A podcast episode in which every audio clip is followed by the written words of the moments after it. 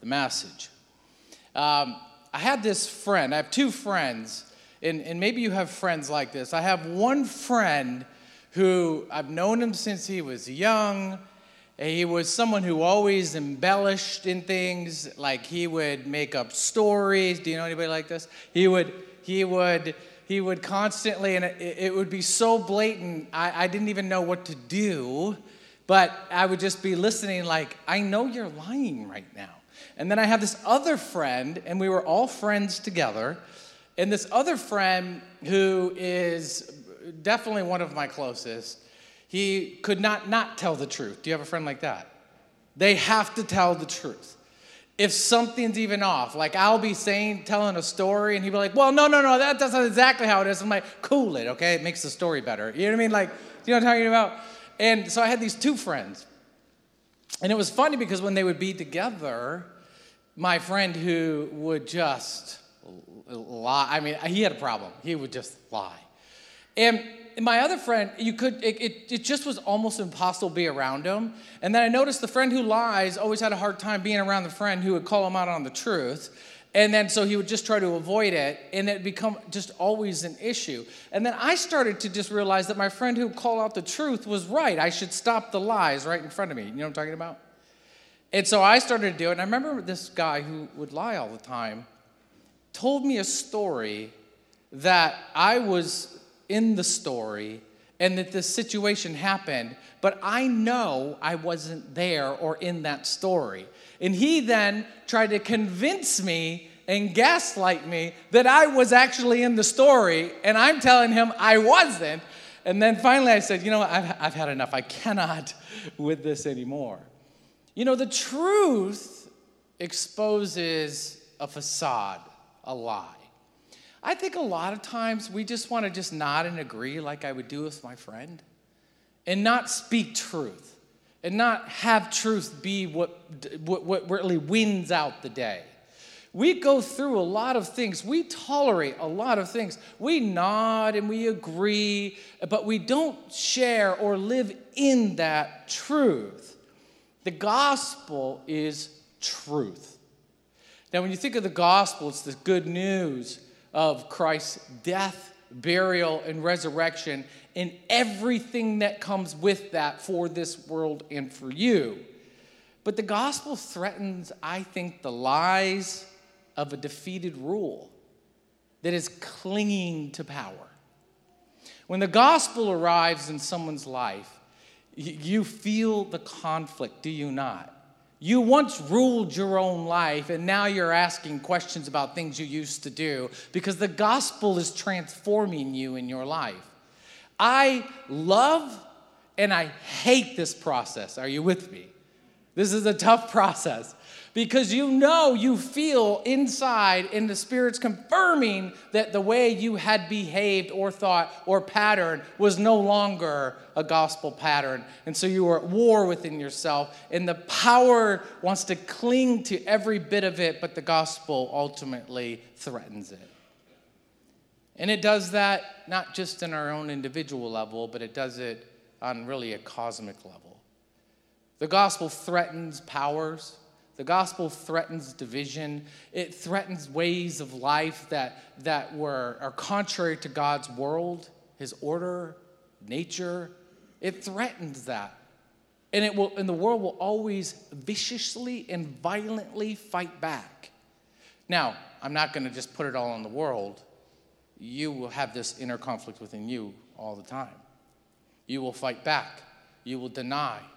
You will avoid you will, right, name it. So it, the, the truth will, will, will come in conflict with a, a power that is lost, but the power that is lost will fight for every bit of space. I titled this message Dangerous Truths because this is what Paul does in this passage. It, it, you could read it like narrative, but sometimes when you're reading the Bible, a sermon will stand out. And you should read it like you're looking for a sermon too. Because we can glance over and go, this is just a narrative. Okay, this is a nice story. I get it. But I think with this, beyond all the other stories leading up to this, we see very significant truths that Paul says briefly, but they shape the entire narrative.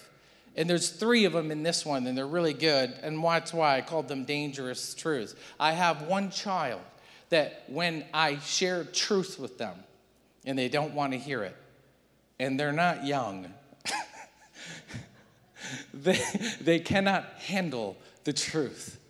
And so when I tell the truth, and I say, I know this is what you did and are doing, they, they literally will do this. I, I can't hear you. I, and then they eventually start to walk away. I'm like, it doesn't change anything. And I think when it comes to truth, these dangerous truths, we will do it to our, we will do it ourselves. Like, God, I don't want to hear that. I don't want to hear it. La la la la la la. We'll do it. We're no different than my child. But the world will do this as well. And if the world cannot ignore you, the world will shut you up. And I think that's a shame for Christians because the, the, the power of the resurrection, the power of life that you have inside of you, the way of which God is leading you to live is what God is shaping the world to be. You should never be quiet about that, uh, but start first within yourself before we go out and try to do this elsewhere. But I, I would say that my, my, the whole direction, the thing that we're going to see happening here is this is what's happening. It's a post crucifixion world that Paul is running into that is grappling with its truth. That's no different than, than it is now. It's, it, it's a, a the post crucifixion world is a different world that we are living now. And the world that has been, that is no more, is fighting to stay. But God is moving his reality forward into a new reality. Now, you got to think about this before we get into this piece in uh, uh, Acts chapter 23, is Israel, this nation, has, has experienced so many ripples along the way, so many things. So sometimes it's good to look back to understand what's happening right now. We do this in your life. Sometimes understand where you're at now, I got to look back. Sometimes understand maybe some of your behaviors, I got to ask questions to get further back and back and back and go, ah, okay. So now I can be very much in the present context with a knowledge of the past. This is what's interesting. Israel has experienced these types of rule happening for hundreds and hundreds and hundreds of years. We don't know what this is like in the United States, that all of a sudden we're captured, a new rule is brought in, a new way of life is brought in, and then another nation captures us, and then a new rule and another way, and then another nation captures us, and another rule, another way. So imagine these rhythms of life. The first one, I'll put his photo up on the screen. Esarhaddon was one of the great leaders of Assyria. He was an Assyrian king, but listen to these qualities. His desire was world dominance right? Warfare was his method and their method fear, power, but ultimately obedience. This is what Israel had to live under. Nebuchadnezzar, we know from the Bible, right? Nebuchadnezzar was the same of the Babylonian Empire. He desired power, world dominance, cultural destruction, and worshiped to be worshiped as a god in total obedience. This is what Israel is experiencing. Alexander the Great, as great as we say he may be, he was brutal and horrific to conformity. And so Alexander the Great desired to reshape the world in his image. Might, influence, power, and obedience. Israel is living under this for a period of time. Julius Caesar. Now, he was a, a great warrior, but a brutal dictator. Julius Caesar desired to expand the empire to absolute rule, uh, uh, to absolute rule, uh, worshipped as a god. He was the first one in that empire to do so. He did it by force, oppression, world dominance was in his goal, and obedience was going to be the outcome of everybody he overtook. These are very, the, the, I, I wanted them in stone so you could see that these existed still today that, that these people were honored amongst their people, but they were dominated everyone else, and they had desire to rule the world. I feel like that's the nature of this fallen world. If I can't get your love, I will get you to fear me. And we see it over and over and over. And Israel is having this, and they're praying, God, send a Messiah. They're praying for one of these figure types to come and save them. But then look at Jesus. Jesus comes differently. The way he is portrayed is differently. He's not standing there with a helmet, he's not holding a scepter. He is not portrayed prominent over his people as a godlike figure. He is crucified. This is not what they wanted. This is not what they hoped for.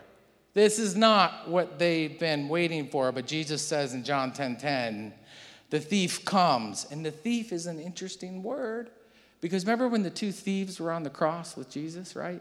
They didn't steal something. That word in particular was given to those who were fighting in a rebellious nature against the powers that be. And so when the Bible says the thief comes, the rebellious nature against God's order and authority comes to only steal and to kill and to destroy. Jesus says, I came that you may have life and have it abundantly. This is the difference. This is the conflict. This is the rub happening here in Acts 23. Jesus is not what they thought of and not what they wanted. But this is how God, above all of our thoughts, above all of our nature, was going to bring salvation to the world through humility. I think what, what the powers of the world could not do by shaping the world in their image. Ultimately, by force, power, and domination, Jesus did in one moment with selflessness, love, and I think ultimately obedience. That's not the way to rule. That's not the way that they were hoping rule would come. He came very differently. I think Christians can struggle with this. Like, wait, wait, wait, wait.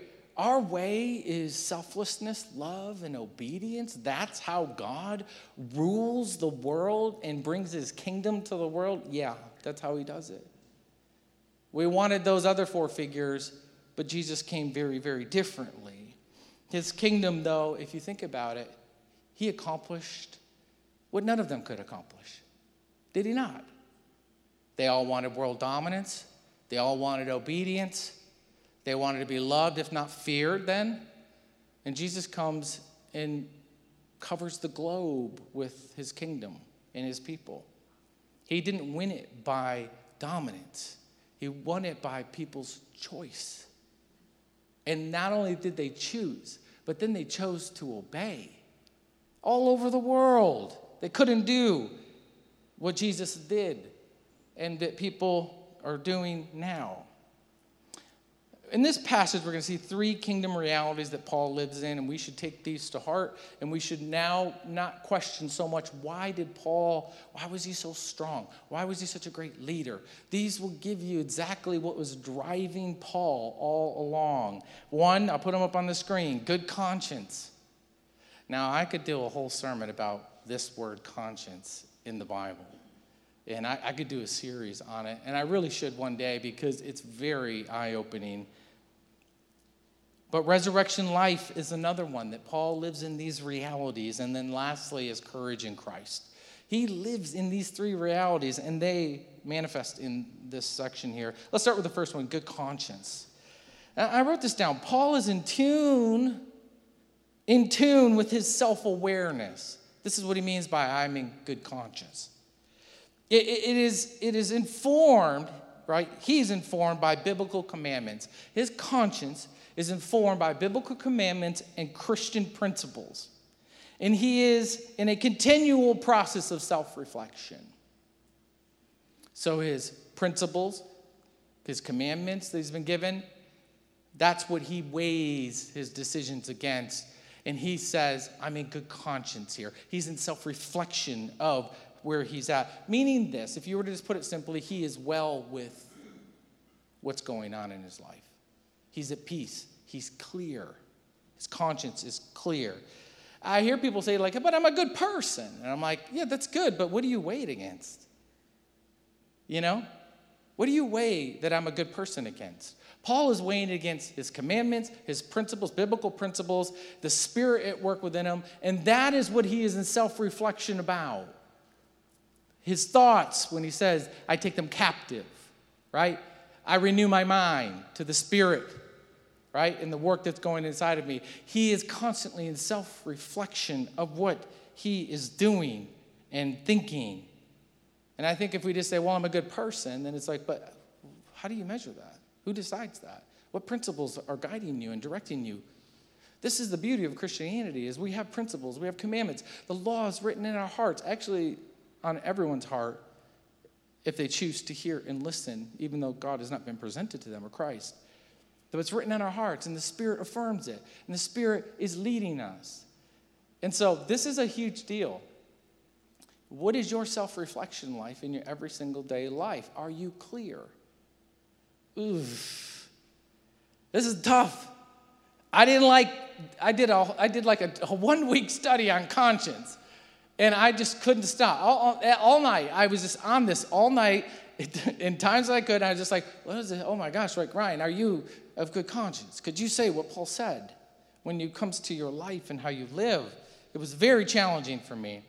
But here we go, verse 1. And looking intently at the council, Paul has had this opportunity now to share to people who are not just the crowd and the mob. He is now sharing to people who has he has their total attention and they are the religious leaders and the elite in Jerusalem. And this is probably the moment he's been waiting for, honestly. Paul said, "Brothers, I have lived my life before God in all good conscience up to this day." I was reading through and I just wanted to, I, read through it first. I was like, oof, that's a pretty bold statement. You know what I mean? Like when someone says, I'm a really good person, I'm like, uh, uh, I don't know you that well. Let's, let's see. Like he makes this statement that's bold, but I don't think Paul says it like flippantly or arrogantly. He says it because he, everything he has been self reflecting in his life and the life he's living out for others in his internal life is measured against something, and he says, I'm in good conscience. My motives are right. This word conscious, Paul, of all the times it's referenced, this word, and not only that, the context of that word, Paul uses it and references it in Scripture two thirds of the time. It's a very big deal to Paul. It's not pride, it's his assessment of his devotion to live honestly before God. I think Christians need to do this more. I'm not going to lie. I need to, as a Christian, to, to really be in self reflection about is my conscience clear? When I encounter someone and the things that naturally sometimes negatively want to happen? Is it measured against my principles and commandments of Christ? And will I be clear on that? I think Paul was constantly here, measuring himself, right? his self assessment, his self reflection. He's clear. It's in his hidden thoughts and motives that Paul speaks from. We're so good. Can I just say, we're so good with the outward reflection, are we not? We can say the right words. We can, ha- we, we can come across a certain way, but it, that's one thing. But how are we on the inside, in the hidden places, the secret places of our life? Are we clear? I, I think this is true, and I think we should ask this of ourselves. I think we all want to live out that reality that Paul's living in clear conscience. This is why he could stand before them and preach the gospel. He was clear conscience. This is why he could stand up there and say, I've been obedient and I've been observant of all of your laws. I'm in good, clear conscience. I've followed the work of Christ. I, I wrote this after studying conscience for a while, and this is my conclusion. A clear conscience of a believer is a committed, a commitment to truth. That's a clear conscience. And the courage to self reflect on how well you're doing on that and to live out that reality for others. It's a commitment, it's courageous to ask yourself the questions you don't want to ask yourself, to acknowledge the things you don't want to acknowledge, to not just pass it by or hide it in the darkness, but to actually go into it It's very hard to do that. And we might say, like, oh, well, the Holy Spirit will show it to me. Well, we can ignore the Holy Spirit. Have we not done that before? It's our active participation in self reflection. Listen, if you've ever been in an argument with your spouse, let's just get real deep here. If you've ever been in an argument with your spouse, or one you will have one day maybe, you have to ask yourself some hard questions. I, I tell you what, I don't like losing arguments. I love to argue. And my wife hates to argue. And, and she will say a truth, and I will hate that truth because the truth bears witness with me, but it bothers me because I don't want to acknowledge the truth. Do, you guys know what I'm talking about? No. You don't? Oh, you're in trouble. I'm coming right for you. Who said that?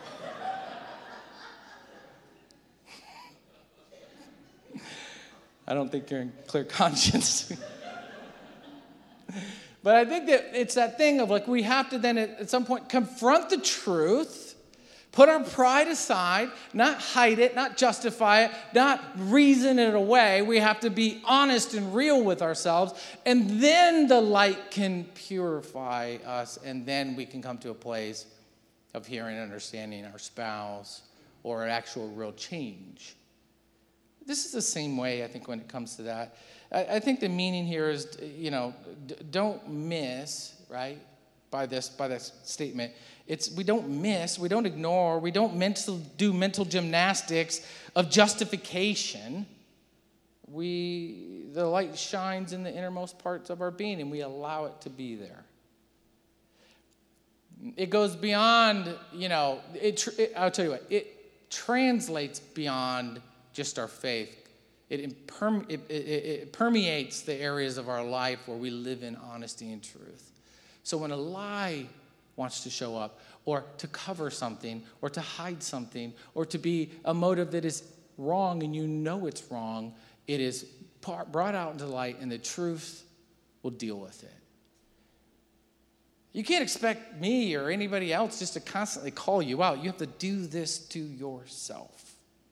We are actively working alongside the Holy Spirit in his sanctification process. I think a lot of times that people will be like, well, the Holy Spirit's going to sanctify me. If I read the Bible, then, then, then it will sanctify me. It will make me a better person. And that is true. That's where your principles and your commandments and your truths and revelation come from. But we need to pro- actively participate in that, where we don't let things stay in the dark. We don't allow things to, to be where justify where they're at we drag them into the light and we drag them into the light. And you will not like any bit of it. You will drag it into the light. But I tell you what, when Jesus said that you come to live and live life to its fullest, that's partially what it means is to be free. Secrets will bind you, motives will hurt you, and they hold you into a place and make you stagnant. Paul knows that. Romans 8:28 Likewise the spirit helps us in our weakness. While you're weak and you're struggling to bring it out into the light or to go where you don't want to go the spirit will help you through that process. You have to allow him to do so. 1 thessalonians 5.19 says do not quench the spirit though because we can actively stop that work in our life I can't tell you, and I'm embarrassed to say how many times the Spirit has been dealing with something I mean. I'm like, no, no, no, no, not today, Spirit. We're not doing, we're not doing that today. And I can quench the actual work of the Spirit for my life and for my betterment. Paul says, I live in clear conscience. I know who I am. But I think this, this thought here, before we jump into the rest of the narrative, is that let's fight for every inch of ground to live in good conscience before God and others. Let's fight for every inch of ground. Let's not let it, it, it get away from us. You're going to have to fight for that to live in clear conscience. It's very hard, but it's part of the sanctification process in our life that shines your light brighter and brighter and brighter. Okay, verse 2. Wow, we just got through one verse. I'm so sorry. Verse 2. And the high priest, Ananias, commanded those uh, uh, who stood by him to strike him on the mouth after he says, I stand in good conscience before God today. It's interesting because Ananias, he's this high priest, he's an elected official, And he is elected because he's very cozy with Rome. He is the leader of the Sanhedrin, he's the leader of the Sadducees, and he is uh, a, a, political figure. And he is someone I think that is, uh, doesn't deserve the job. How about that? But he's there. He has, historically, when written about him, he has questionable tactics of violence, let's just put it that way. And this is what's happening right here. But listen to what Paul says. Then Paul said to him, God is going to strike you, you whitewashed wall. Are you sitting to judge me according to the law, and yet, contrary to the law, you order me to be struck? Now, I don't know what Paul was feeling, but this is the first time I saw Paul strike back like this. Like he just came right after him. It wasn't Christ like, it, it wasn't, because Jesus stood there and dealt with it.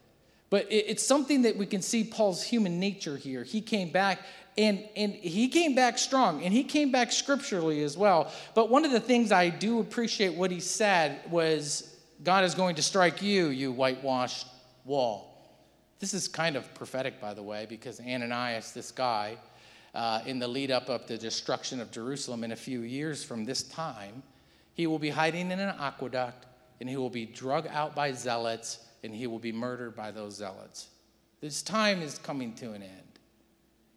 But Paul says, You whitewashed wall. I think that's what stood out to me when we're talking about a conscience. We're talking about good conscience. It's very interesting to me. Whitewashed wall, Jesus says this about the tomb, right? Doesn't he say, like, you're, you're dead on the inside, but it looks clean on the outside, right? This is not what Paul's talking about. Paul's talking about a, a reference to Ezekiel 13.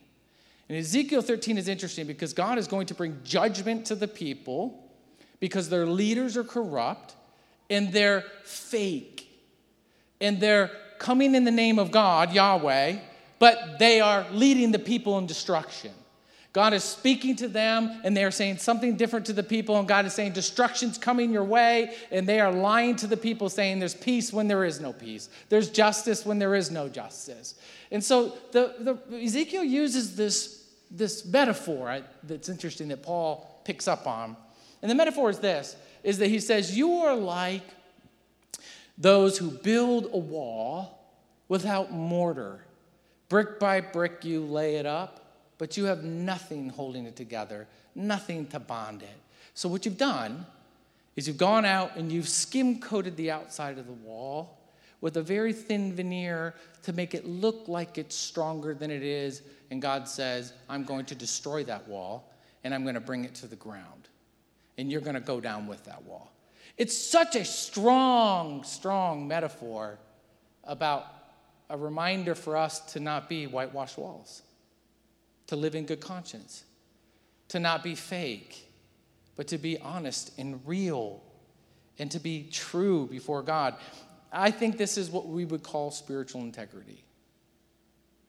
Our, in, our inside, deep, most inside parts are reflecting the outside work of our life. Verse 4 And then he stood by and said, uh, sorry, sorry, those who stood by and said, Would you revile God's high priest? Paul said, I didn't know, brothers, that he was the high priest, for it is written, You shall not speak evil of a ruler of your people. And I just want to clarify, I don't think this applies today, right? It's supposed to be a joke. It does apply today. I just, oops, sorry. I don't know if Paul means this sarcastically because he's like saying, in a way, you don't act like a high priest. I'm not sure. I don't know if he just doesn't know he's the high priest because he's been gone for 12 years. He wouldn't know this new official. Um, I don't know if it's because Paul has vision problems. All throughout Scripture, he writes about his ailment and, and most likely his eyes. He can't see very well. I don't know. I do know that Paul is one to obey the law and honor it. And so I think that most likely he doesn't know who this person is, or he wouldn't just spout off sarcastically and say that. But I tell you what, Paul challenges us to live in good conscience. Every believer is responsible for that.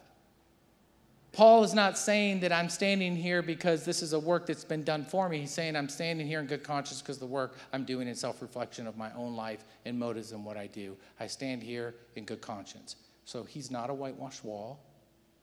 He's standing there strong and secure. We have to model that in our life. The next thing that he talks about, in, and we see this reality in his life, is resurrection life. You know, it's the central theme of our faith. Paul says that if we don't have resurrection, then we're the most pitied people on the planet. But resurrection is real, is what he says. I think Paul's life and mission in the, in the, news, of resur- is in, in the news of resurrection is his whole life. The news has to be spread and known. Listen to verse 6. And when Paul perceived that one part were Sadducees, Sadducees were people who did not believe in the resurrection, they did not believe in angels, they did not believe really in the Spirit, they just held tightly to what would be the Torah.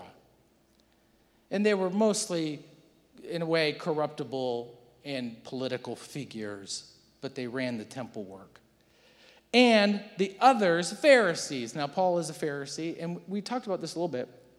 Pharisees were very liked people. Like they were people that were beloved by the people. They were amongst the people.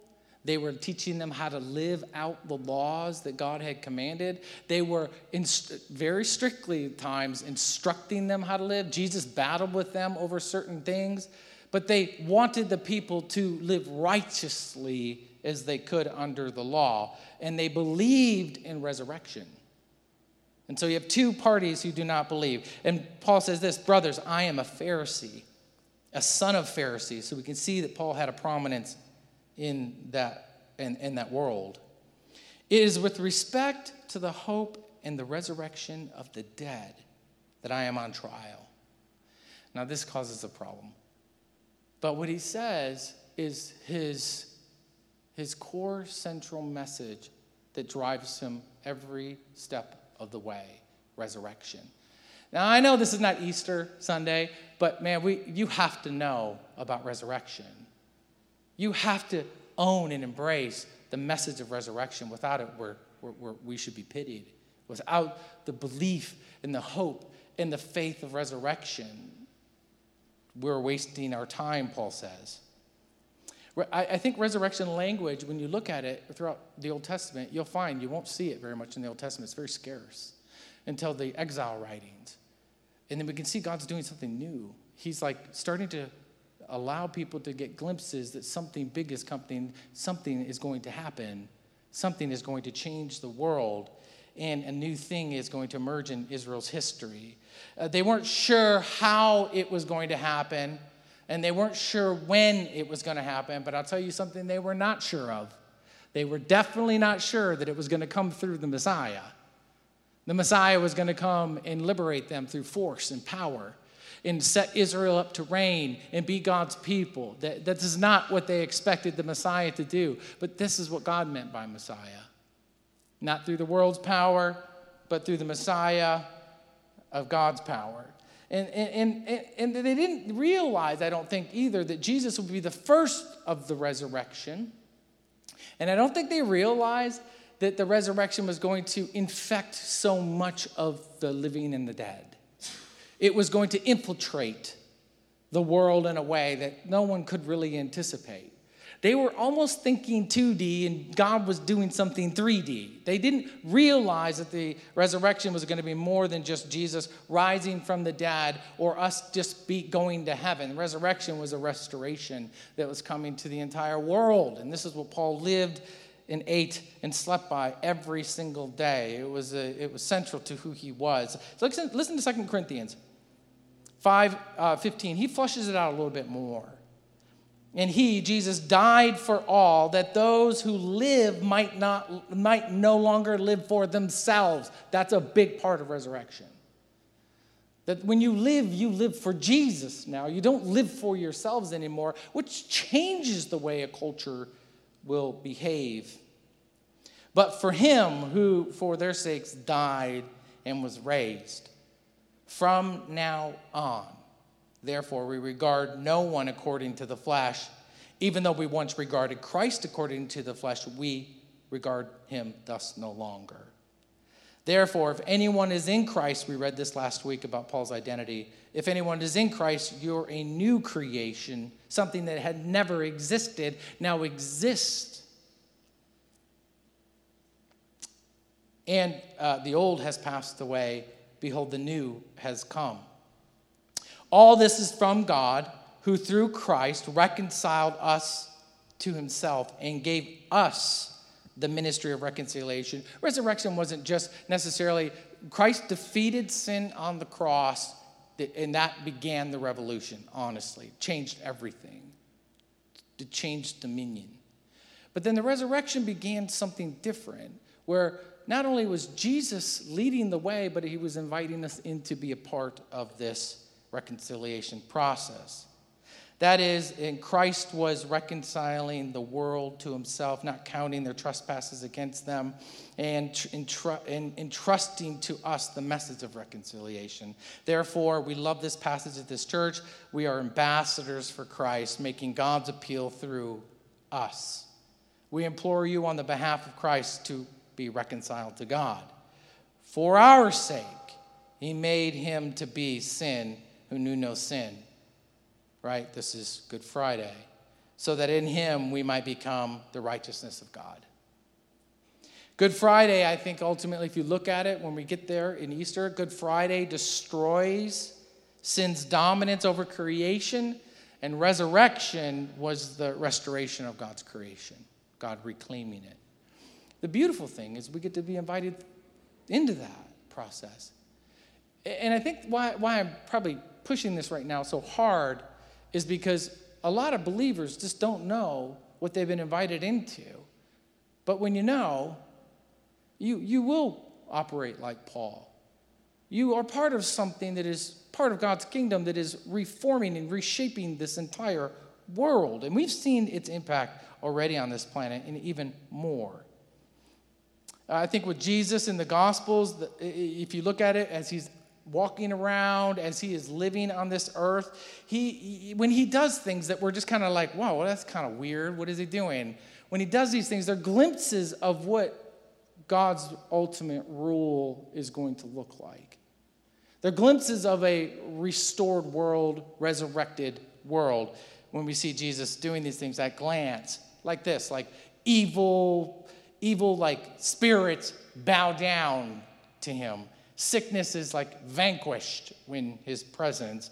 Uh, uh, the whole are made unwhole, those who are unwhole are made whole. And the world that's in chaos is brought into order wherever he interacts, what we see throughout the Gospels. These are glimpses of what restoration, fully restored, will look like.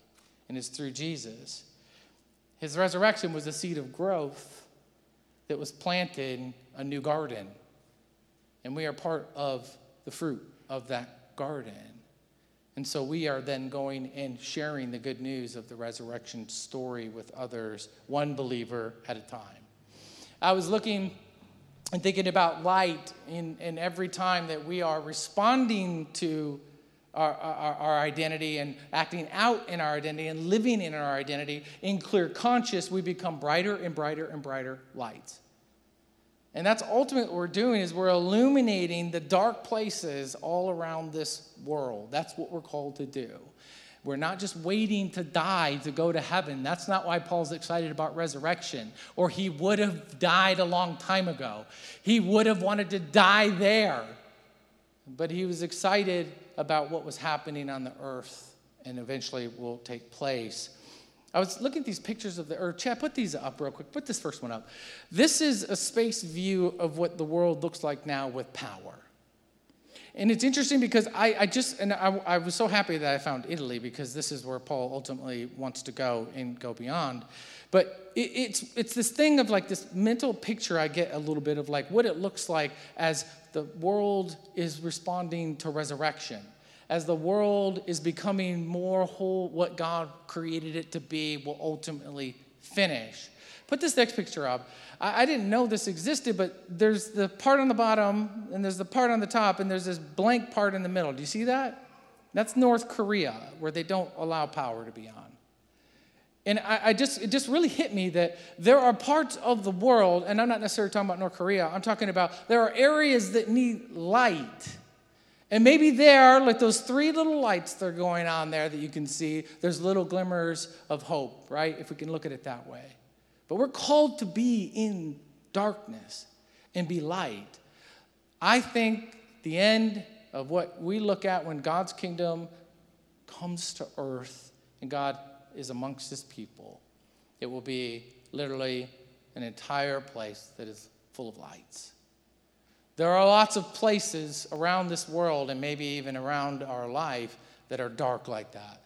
That God is calling his believers to be in the light. Listen to Revelation 24 or 21 4. This is the end. This is when God fulfills all things. This is when his creation has been transformed into his kingdom fully.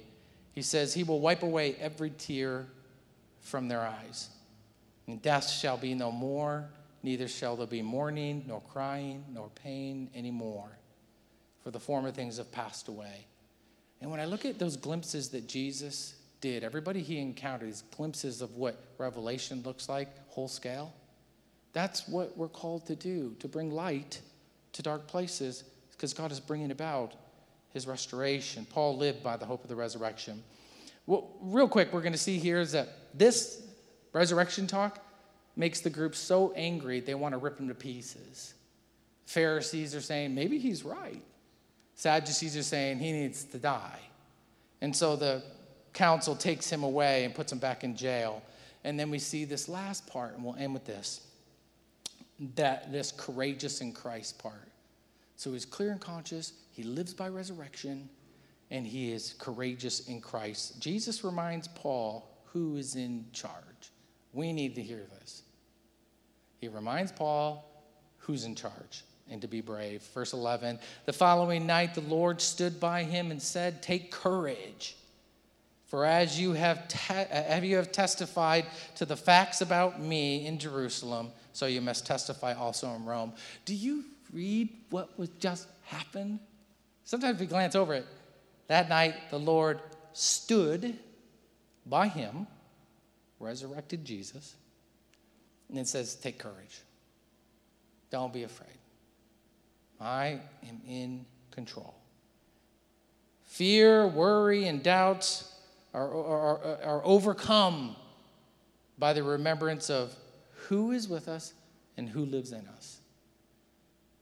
You, this word is for you and me when Paul is in a place where he just about ready to get ripped to pieces. He was just previously beaten literally almost to death, and he's facing another trial of people who want to kill him. Jesus says, Don't worry, take courage. Remember who's in charge. I'm with you. We have to remember that Paul lived in this. 2 Timothy 1 7 says this For God gave us a spirit not of fear, but of power, love, and self control. So that he did not give you a spirit of fear, he gave you power, love, and self-control. That is the message for the world, by the way, and that is the message we need to live by. God didn't come, he came in power, but the power is love and self-control. That is how the world is won. I'll just skip real quick to the very end. Paul, after this moment, it was a good thing Christ reminded him of who Christ was because there's a plot of 40 people who took a vow that they won't eat or drink until they kill Paul.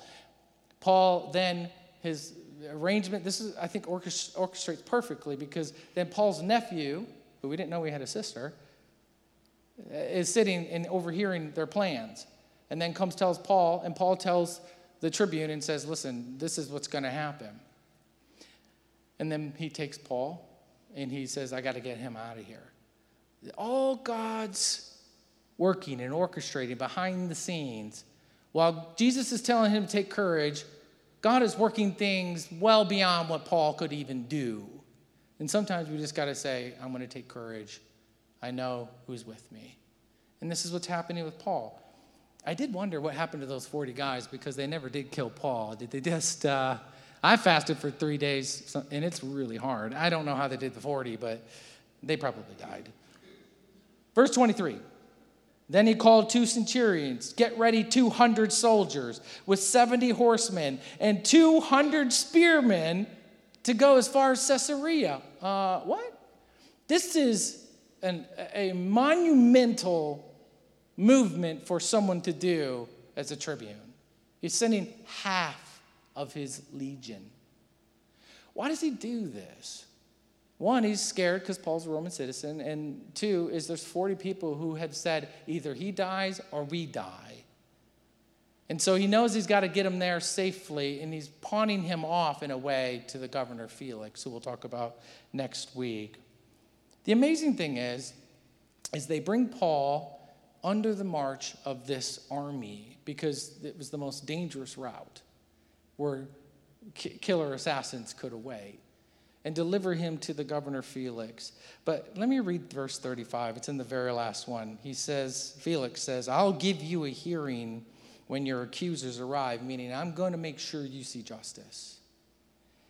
And he commended him to be guarded in Herod's praetorium. That's not a prison, that is a palace. What a, what a change that's all happening behind the scenes that Paul has no control over, but yet God is orchestrating, and Jesus just stands by and says, Take courage, Paul. I think it's a, an amazing testimony to just trusting God when it doesn't look like it's going to work out. I want you to think about these things. I'm going to have you put some questions on the screen for you in a second, and we'll close. I want you to think about good conscience, resurrection living, in Christ. Here's the first question As we uh, uh, are we in step with the Spirit's work? You got to ask yourself that question. Are we in touch with self reflection of thoughts and actions in light of God's commandments and Christian principles? Are we in tune with that? Are we just ignoring it when it comes up against it and, and, and truth is calling it what it is and we just ignore it? Under resurrection living, are we living in and out the good news of the resurrection. Living in its truth is our identity and living it out of restoration and the message that we have. In touch with that reality, being light, hope in its truth. Are we doing that like Paul? And the last question, and we'll pray, is Are we courageous in Christ? Trusting in what is not seen yet and holding fast to the Spirit that's within us power, love, and self control? I think those are some good questions to ask this week. I think they're worth just contemplating on and, and sitting on. And it might give a little bit more context of why Paul can stand so boldly in the way that he's standing, and why you also can do the same as we seek to live in those realities. Let's pray. God, we love you so much. We thank you, God, for your word that gives us life, God, but we thank you for your spirit that gives us guidance. And we thank you for resurrection that has given us life. And so, God, I ask that each person, as we walk out today, God, we think about those three areas and we take those questions to heart and we reflect on them.